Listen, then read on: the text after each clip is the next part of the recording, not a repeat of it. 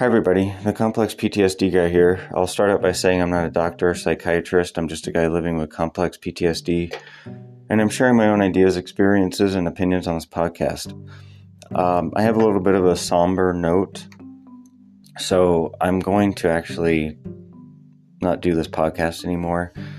Um, some things happened last night, and there's more going on with me than just complex PTSD and all the other crazy stuff I've talked about um, in the past. And I don't know that me talking about it is the best thing anymore.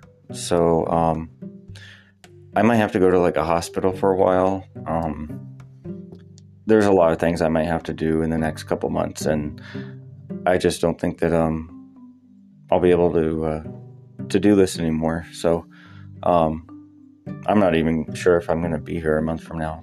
But um, I uh, just wanted to let you guys know I won't be doing this podcast anymore. So um, I know that I said I was going to do some episodes about, um, you know, not falling into your own spider web and not not hijinxing yourself and uh, you know watching out for situations where you might set yourself up for getting into a bad situation, which is what I did last night. So what do I know?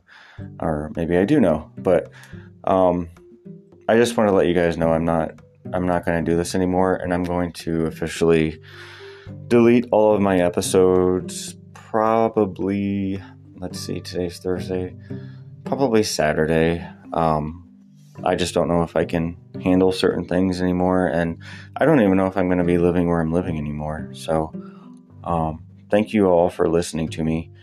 And this is the complex PTSD guy signing off.